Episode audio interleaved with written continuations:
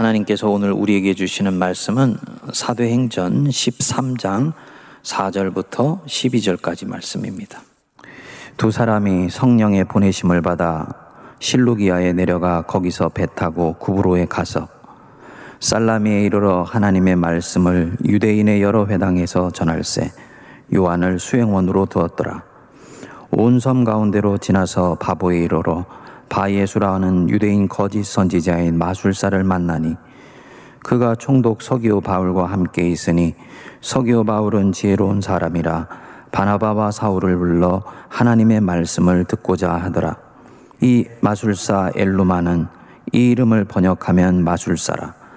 그들을 대적하여 총독으로 믿지 못하게 힘쓰니 바울이라고 하는 사울이 성령이 충만하여 그를 주목하고 이르되 내 모든 거짓과 악행이 가득한 자요 마귀의 자식이요 모든 의의 원수요 주의 바른 길을 굽게 하기를 그치지 아니하겠느냐? 보라 이제 주의 손이 내 위에 있으니 네가 맹인이 되어 얼마 동안 해를 보지 못하리라 하니 즉시 안개와 어둠이 그를 덮어 인도할 사람을 두루 구하는지라. 이에 총독이 그렇게 된 것을 보고 믿으며 주의 가르치심을 놀랍게 여기니라. 아멘. 바나바와 사울이 성령의 인도하심을 받아서 2000년 기독교 역사상 처음으로 선교사가 되어서 해외로 나가게 됩니다. 파송을 받은 이들이 마가 요한을 사환으로 데리고 처음 간 곳이 바나바의 고향인 구브로 섬이에요. 오늘 우리가 알고 있는 지중해 한복판에 있는 아름다운 섬, 키프로스 섬입니다. 이 섬 첫 기착지가 섬 동쪽에 있는 대도시 살람이라는 곳입니다. 그래서 유대인 회당에 들어가서 복음을 전했는데 별로 소득이 없었던 것 같습니다. 짐을 싸서는 섬을 동서로 가로질러서 서쪽 끝에 있는 키프로스 섬의 수도 바보라는 곳에 들어가게 됩니다. 그런데 여기에서 총독 서기오 바울이라는 사람을 만나게 됩니다.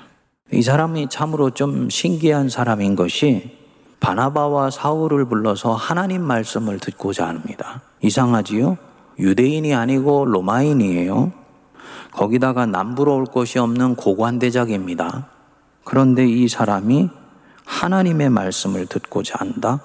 기록에 의하면 로마 글라디우스 황제 때의 인물인데 원로원의 의원 선출권까지 가지고 있는 명망가였다 그럽니다. 근데 이 사람이 왜 하나님의 말씀을 듣고자 하겠습니까? 미스테리지요.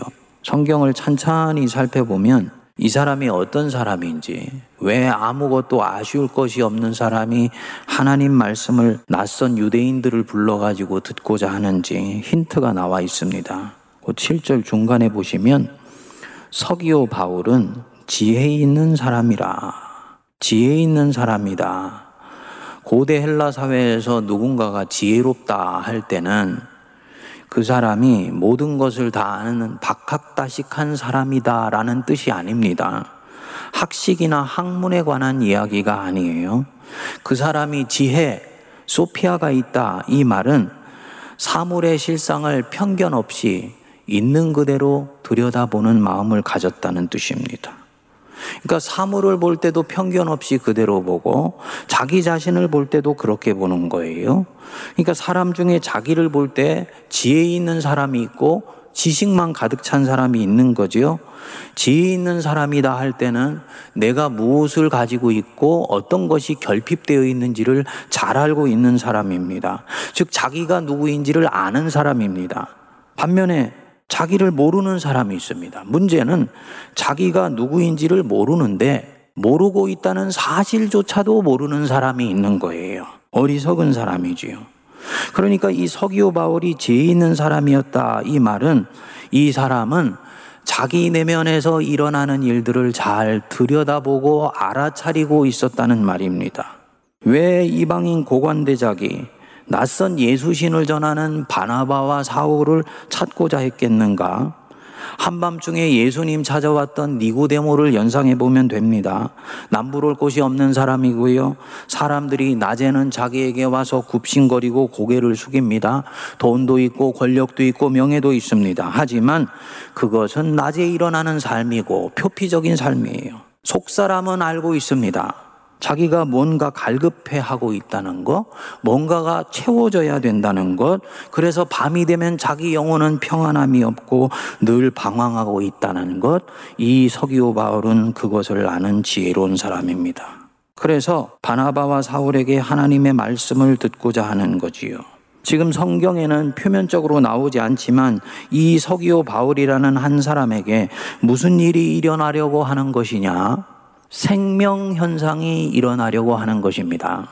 하나님을 만나면 한 사람이 갈급함이 채워지면서 그 영혼이 싹이 트기 시작하고 이제부터 자라나기 시작하지요. 생명 현상이에요.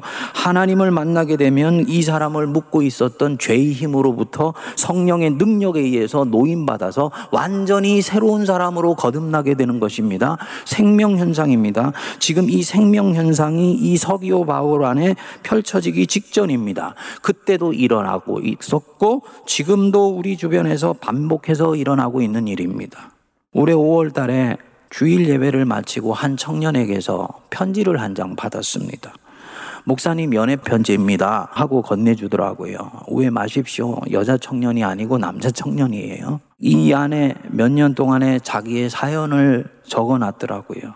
어저께 청년에게 미리 양해를 구하고 좀 잠깐 제가 소개하려고 그럽니다.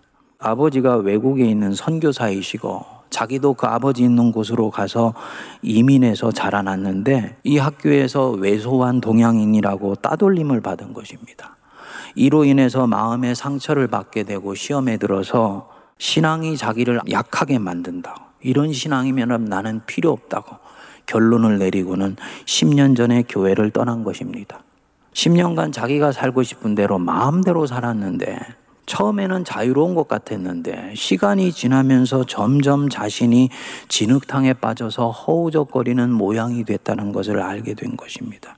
결국은 다니던 직장도 그만두게 되고 시간이 지날수록 아, 내가 퇴물이 된 것 같아 하는 이런 자기 절망에서 벗어날 수가 없게 된 것이죠. 게임 중독 비슷한 것이 생기게 되어서 밤에는 움직이고 낮에는 잠을 자는 이런 잘못된 삶이 반복되었습니다. 결국은 한때 좋은 직장을 다니고 에베레스트 산까지 다녀올 정도로 아주 패기찬 인생을 살던 청년이 그런 모습이 다 사라져 버린 것입니다. 이때 코로나가 닥친 거예요.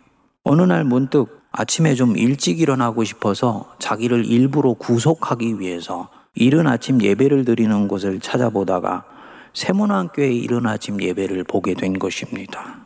그리고 참여하게 되었는데 이 예배와 말씀 속에서 이 청년의 가슴이 울리기 시작한 거지요. 기도한 것이 예배를 통해서 응답받고 그동안 하나님께 질문해왔던 수없이 많은 것들이 비대면이지만 주일 예배나 이른 아침 예배 설교를 통해 답을 얻게 됐습니다. 자신의 영혼이 빠르게 치유되고 회복되어 가는 것을 경험하게 된 것입니다. 하나님이 자신을 얼마나 신실하게 사랑하시는지를 알게 되면서 가슴을 쥐어 뜯으며 감사하고 감격하는 삶이 이어지더라는 것입니다. 제가 이 편지를 읽으면서 아, 코로나 속에서 이렇게 역사하시기도 하는구나. 하나님께 놀랐어요. 이 청년이 그러더라고요. 대면으로 드리는 예배만 있었다면 자기는 정장으로 차려입고 교회로 나올 생각은 엄두도 내지 못했을 것이다. 비대면으로 은밀한 곳에서 예배에 접속할 수 있다는 것이 자기에게는 축복이었다. 이렇게 얘기를 하더라고요. 결국 우리 세문안교에 등록해서 신앙생활을 잘하다가 지금은 자기에게 상처를 주었던 바로 그 땅에 용기를 내서 다시 돌아가서 거기서 다시 일을 하고 있습니다. 성도님들, 저는 이 청년 하나님이 쓰실 거라고 믿습니다. 바로 이런 게 생명현상이에요. 하나님을 잃어버렸던 사람이 실제로 살아계신 하나님을 되찾게 되고 죽어 있던 영혼 속에서 소망을 보지 못한 사람이 자기 인생에 꽃이 피어나기 시작하는 것. 지금 이 총독 서기오 바울의 인생에 하나님을 만나서 이런 일이 일어나기 직전인 것이지요. 그런데 이 사람 바로 옆에 사람이 하나 있어요. 유대인 거짓 선지자인데 마술을 한다는 사람입니다. 이름이 바예수예요. 바라는 말은 우리말로 아들이라는 뜻이고 예수라는 말은 여러분들도 알지요. 구원자라는 뜻입니다. 그러니까 스스로 이름을 붙였다면 자기 자신을 구원자의 아들이라고 부르는 거예요. 얼마나 교만한 영혼인지 알 수 있지요. 어떻게 이렇게 지혜로운 총독이 이런 거짓 마술하는 선지자를 끼고 있는가 싶습니다만 그때나 지금이나 이런 경우가 왕왕 있습니다. 미국에서 지금은 작고 했지만 한 대통령은 백악관에서 스케줄을 짤 때도 점성술하는 사람을 불러가지고 조언을 듣고 짰다고 그럽니다. 미래는 불확실하고 불안한 거지요. 서기오 바울의 내면이 허전한 사람이니 정치를 하기 위해서 이런 마술사 하나 끼고 있는 것이다. 생각할 수 있는 것입니다. 그런데 이 마술사가 바나바와 사울이 복음을 전하고 나면 그들이 돌아가고 나서 총독에게 장난을 치는 것입니다. 그래서 믿음이 들어가지를 못하게 했던 거예요. 8절에 보시면 중간에 그들을 대적하여 총독으로 믿지 못하게 힘썼다. 그러니까 생명현상이 일어나는 곳에 어김없이 나타나는 하나의 현상입니다. 뭐냐? 죽음 현상입니다. 성도님들, 우리 예수님께서 이 땅에 오신 첫 번째 목적을 우리 주님이 분명히 말씀하십니다. 내가 온 것은 양으로 생명을 얻게 하고 더 풍성히 얻게 하려는 것이다. 한 사람의 영혼이 생명을 회복하고 그 영혼이 만개하게 되는 것, 그것이 예수님께서 이 땅에 오신 이유라는 거지요. 여러분, 하나님이 어느 순간에 가장 영광 받으시는지 압니까? 교부 이레니우스는 하나님은 한 영혼이 살아나서 그 영혼이 완전히 꽃피는 것을 볼 때 가장 영광 받으신다라고 얘기를 했습니다. 입으로 하나님 영광 받으시옵소서라고 기도할 때보다 하나님이 만드신 자기의 백성이 실제로 살아나는 것을 볼 때 그분은 진정으로 영광 받으시는 거예요.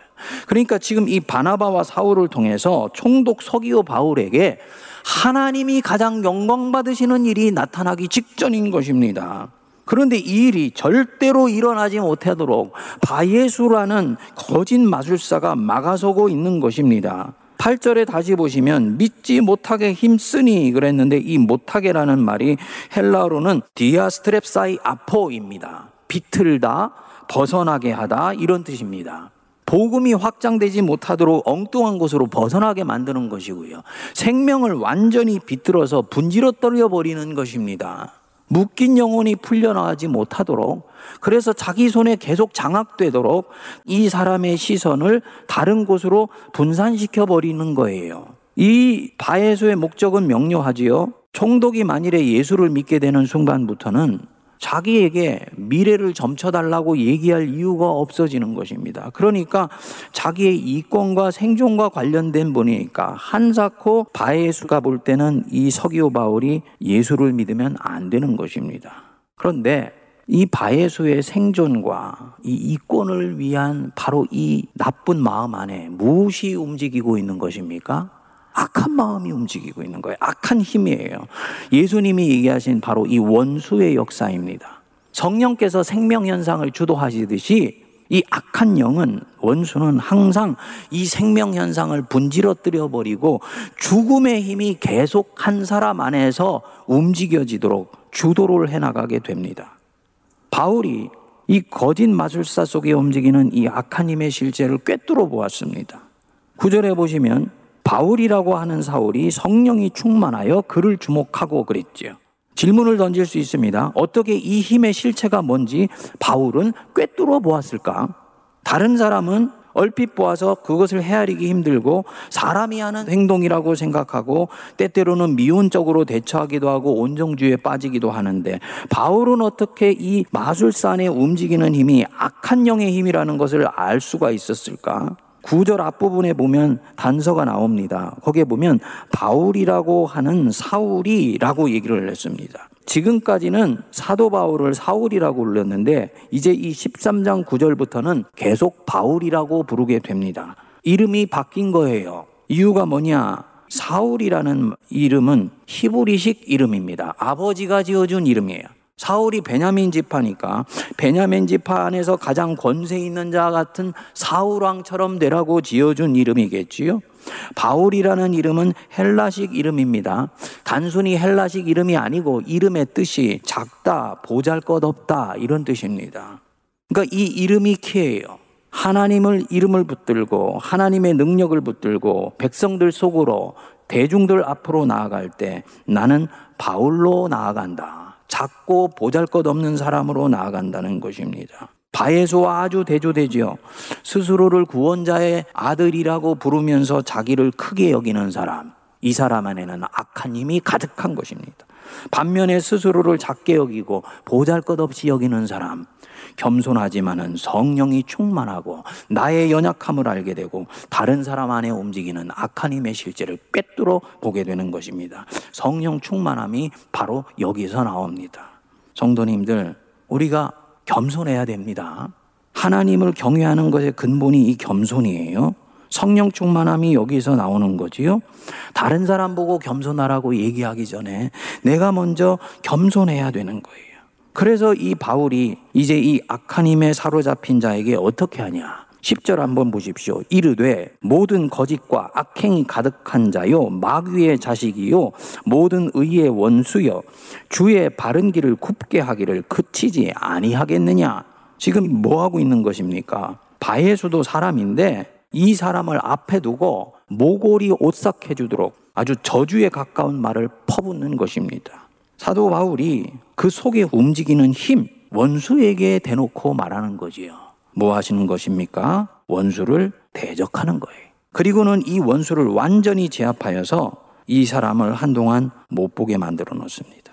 결국은 이 광경을 본 총독 서기오 바울이 바에수가 그동안 쳐놓았던 이 악한 힘에서 노임을 받게 되고 하나님을 믿게 됩니다. 12절에 그 뒤에 보시면 주의 가르치심을 놀랍게 여기니라 생명의 가르침을 받고 영혼이 만개하여서 자기 자신의 심령이 살아나는 것을 보고 스스로 놀라는 것입니다. 아까 그 소개한 청년이요. 자기가 변하는 것을 보고 자기가 놀랐다라고 얘기하는 바로 그런 장면이에요. 생명이 빠르게 회복되는 것을 보고 놀라는 거예요.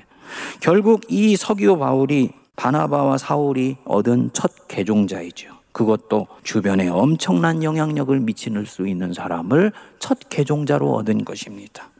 이들의 선교의 앞날이 밝다는 것을 보여주는 것입니다.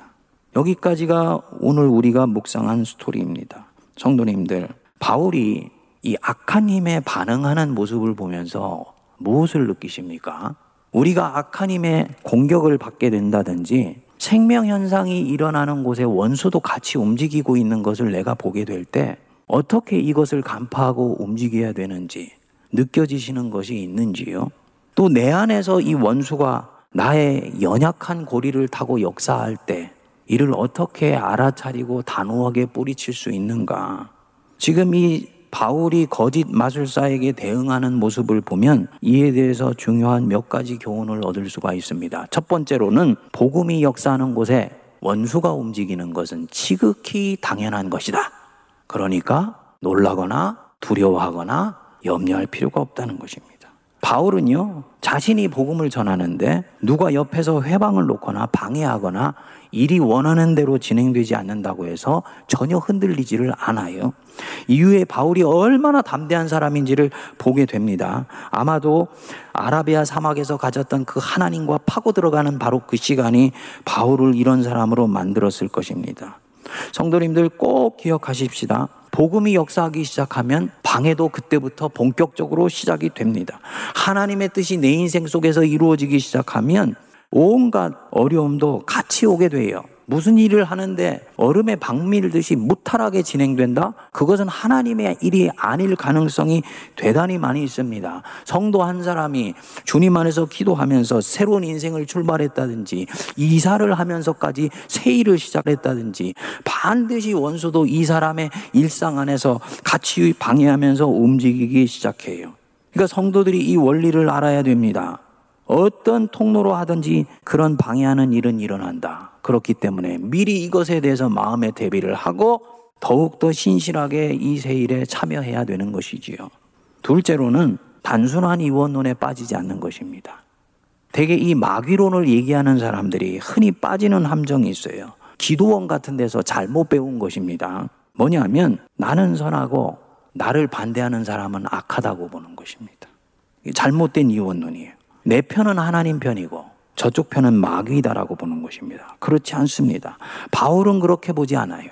바예수가 지금 원수에게 노란하고 있지만 그 바해수 속에 있는 원수는 언제든지 내 안에서도 동일하게 역사할 수 있다는 것을 바울은 늘 알면서 살아갑니다. 그렇기 때문에 자기 자신도 깨어있지 않으면 언제든지 원수의 노예가 될 수 있다는 것을 알고 항상 이 부분에서 스스로를 살핍니다. 그러니까 이런 면에서 보면 원수는 사람 자신이 아니고 그 사람 안에 있는 악한 힘인 거지요. 목사인 저도 원수의 놀이기가 잠시 될 수 있고 성도님들도 원수의 노예로서 잠시 잘못 쓰임 받을 수가 있다는 것을 늘 기억해야 되는 것입니다. 셋째로는 지금 이 힘이 사람의 영혼을 어디로 데려가고 있는지를 정확하게 파악하면서 바울은 반응합니다. 한번 이렇게 생각해 보시자고요. 성경 안으로 들어가 보면 바나바와 바울이 총독 관저로 초대를 받아서 복음을 전했겠지요. 총독이 이 복음을 받고 뛸 듯이 기뻐하면서 당연히 하나님을 영접하겠다고 고백했을 것입니다. 그런데 다음에 이 총독을 만났더니 이 사람이 이상하게도 냉랭해져 있고 하나님에 대해서 의심하는 마음을 가지고 있는 거예요. 총독 얘기를 자세히 귀 기울여 들어보니까 이 사람 옆에 바예수가 집어넣어준 말이 작동을 하면서 믿음을 갖지 못하게 하고 있는 것을 아는 것이지요. 그 들어보니까 예수는 사실은 구세주가 아니고 유대 사회에서는 이단아로 그렇게 취급받는다고 하던데요. 사울 선생, 당신이 한때는 복음을 핍박하던 자라고 하던데요. 이런 얘기를 바예수가 총독에게 해준 것을 알게 되는 거예요. 바울은 간파합니다. 중요한 순간이다. 단순히 이 마술사가 자기 이익을 위해서 움직이는 것이 아니고 그 뒤에 원수가 지금 이 총독에게 하나님의 복음이 들어가지 못하게 하려고 하는 것이다. 한 사람의 영혼이 살아나는 것을 막는 것이지요. 지금 바예수가 가진 혀의 힘이 이 총독을 어디로 데려가고 있는지를 바울은 꿰뚫어 보고 있는 것입니다. 바울에게 결론이 내려지게 됩니다. 이것은 온정으로 다룰 일이 아니고 설득할 일도 아니며 기다린다고 해결되는 일도 아니다. 원수가 스스로 회개하여서 돌아오는 경우는 없는 거죠. 그러면 그것은 마귀가 아닌 거예요. 그래서 이 바울이 어떻게 합니까? 대적하여서 제압해 버리는 것입니다. 구절을 우리가 이 대목을 살펴보면 바울이라고 하는 사울이 성령이 충만하여서 이 마귀를 제압하는데 지금까지 이 바울의 선교를 주도해 왔던 대장격이 되는 바나바의 모습이 지금 이 장면에는 나오지를 않습니다. 바울만 여 대목에서는 드러나요. 무엇을 뜻할까요? 바나바는 지금 이 대목에서 명료하게 판단하지를 못하고 있다는 얘기죠. 이 사람 선한 사람이에요. 착한 사람이에요. 그 바울 마귀가 뿔을 달고 나타나는 것도 아니고 바에서도 사람인데 설득하고 기다려줘야 되지 않을까? 권면하면 되는 일 아닐까? 그렇게 그 사람 마음에 못을 박는 마귀의 자식이라는 얘기를 해야 되는 거야. 이렇게 얘기했을 수 있지요. 근데 바울은 이 부분에서 달라요. 뭐냐? 이것은 그렇게 온정으로 기다려줄 일이 아니다. 사람의 생명이 피어나는 것을 가로막는 힘이 지금 이 사람 안에서 역사하고 있는 것이다. 기다리고 설득한다? 그러면 기다리는 동안 이 사람의 영에 의해서 죽어가는 서기오 바울은 어떻게 되는 것이냐? 서기오 바울의 영혼이 목말라 죽는 것은 어떻게 되는 것이냐? 이것은 인간적인 문제가 아니고 영적인 문제이다. 라고 보는 것입니다. 그래서 성령이 충만해서 성령께서 주신 영권을 가지고 완전히 그 힘을 제압해 버립니다. 그래서 이 사람이 한동안 못 보게 되지요. 완전히 못 보게 되는 것이 아니에요. 뭡니까? 돌이킬 기회를 준다는 말입니다. 그리고 이 마술사에게 영적으로 눌려있던 총독이 완전히 노임받게 되고 하나님 앞으로 이끌려가서 이제 그 영혼이 완전히 꽃이 피는 것입니다. 할렐루야.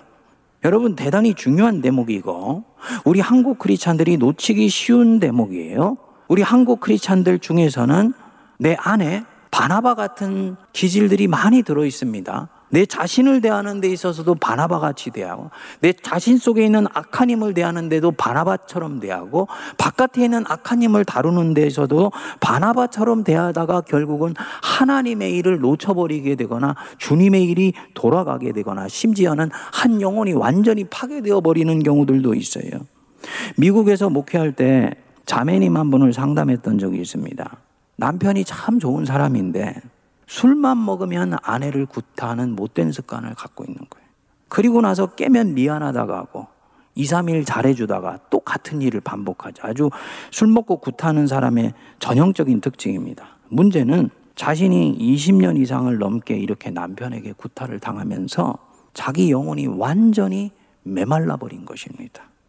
그리고는 이런 상황에서 하나님이 구원해 주시지 않는 것 같아서 그 하나님에 대한 의심과 주님을 버리고 싶은 마음이 가득 차 있는 거예요. 제가 얘기를 했습니다. 자매님, 그것은 학대에 가까운 것인데 왜 그 자리에 그냥 그렇게 계십니까? 애들 때문인가요? 애들은 대학 가고 다 껐다는 거예요. 그러면 떨어질 수 없으면 별거라도 해서 자신을 먼저 돌보고 자기 영혼을 먼저 살펴야 됩니다. 그랬더니 이 자매가 이렇게 말을 하더라고요. 목사님, 기도하면서 이런 생각이 듭니다. 이건 내가 지고 가야 될 십자가이다. 내가 이 십자가 지고 가면 하나님이 내 기도를 들으시고 내 남편을 구원해 주실 날이 올 것이다. 여러분 어떻게 생각하십니까? 정말 그럴까요? 제가 그 자매에게 그랬습니다.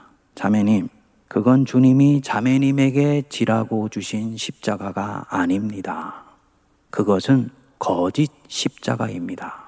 주님은 한 영혼이 파괴되고 한 인격이 완전히 황폐화되면서까지 자신의 십자가를 지라고 말씀하신 적이 없습니다.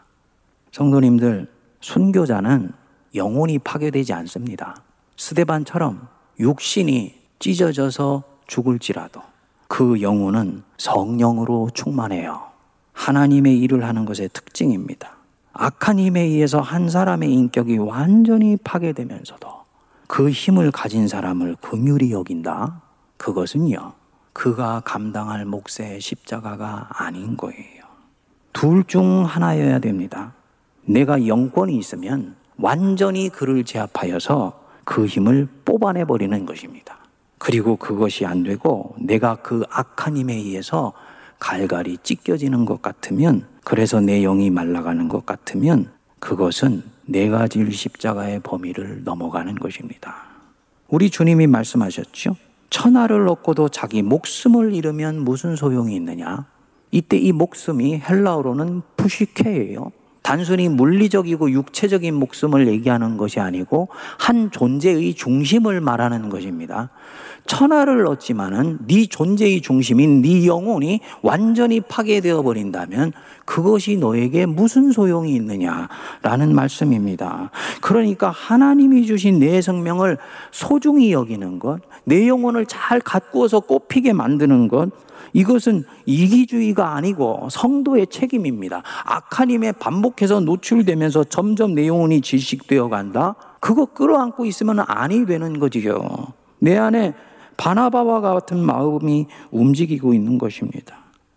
바울은 인간인 바예수에게 바로 이 같은 원리로 접근합니다. 이 바예수는 분명 어찌 보면 악한 힘을 이용하기도 하지만 제가 볼 때는 그 악한 힘에 의해서 이용당하고 있어요. 자신이 악한 힘이 자기를 휘두르고 있다라는 것을 모를 수도 있습니다. 그렇기 때문에 바나바는 보면서 머뭇거리게 되지요. 모질게 굴면은 안 될 것 같은 거예요. 하지만 바울은 다릅니다.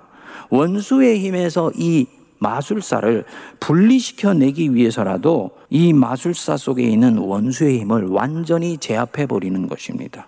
나중에 이 마술사 바예수가 눈을 다시 떴을 때 어떻게 되었을까요? 99% 이상은 회개하지요. 자기가 악한 영에 의해서 이용된 것에 대해서 회개하죠. 그리고 살아계신 하나님을 이제부터 진심으로 섬기지요. 영혼이 맹인이 되지 않기 위해서라도 그렇게 할 것입니다. 성도님들, 말씀을 마무리합니다. 생명 역사가 일어나는 곳에는 항상 방해도 같이 따라오게 됩니다. 내 안에서 방해할 수도 있고 밖에서 방해할 수도 있어요. 무슨 일을 새로 시작했는데 괜히 염려와 불안과 걱정이 밀려 들어오게 된다. 잘못되면 어떻게 하지? 마음이 든다. 누가 넣어주는 것입니까? 원수가 넣어주는 것입니다. 일이 꼬이게 되어 이전보다도 삶이 당분간 더 힘들어질 수도 있습니다.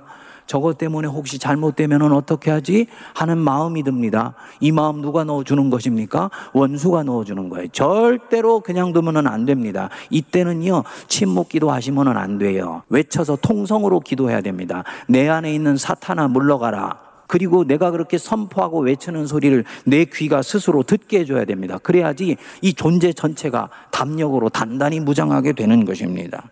나를 두렵게 하는 그 힘이 밖에서 나를 힘들게 한다? 성도님들, 하나님께서 허락하신 가운데 일어나는 일입니다. 절대로 그 힘은 나를 삼키지 못해요. 그러니까 강하고 담대해야 됩니다. 두려워하지 마십시오. 주님이 이길 힘도 주십니다. 이사에서에서 말씀했죠. 너는 두려워하지 말라. 내가 너를 구속하였고 내가 너를 지명하여 불렀나니 너는 내 것이다. 네가 불 가운데 지날지라도 그 물이 너를 태우지 못할 것이며 물 가운데 지날지라도 그 물이 너를 삼키지 못하리라. 여호와의 말씀이니라.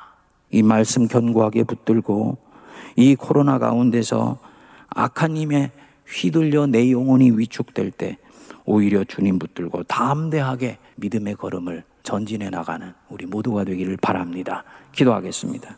거룩하신 하나님 아버지, 원수의 힘에 속지 않고 그 원수의 힘이 움직이는 것을 기다려 주지 않고 성령이 충만하여 원수를 제압했던 이 바울의 영권을 우리 세문안의 성도들에게도 주시고 우리 각 심령에게 주시옵소서.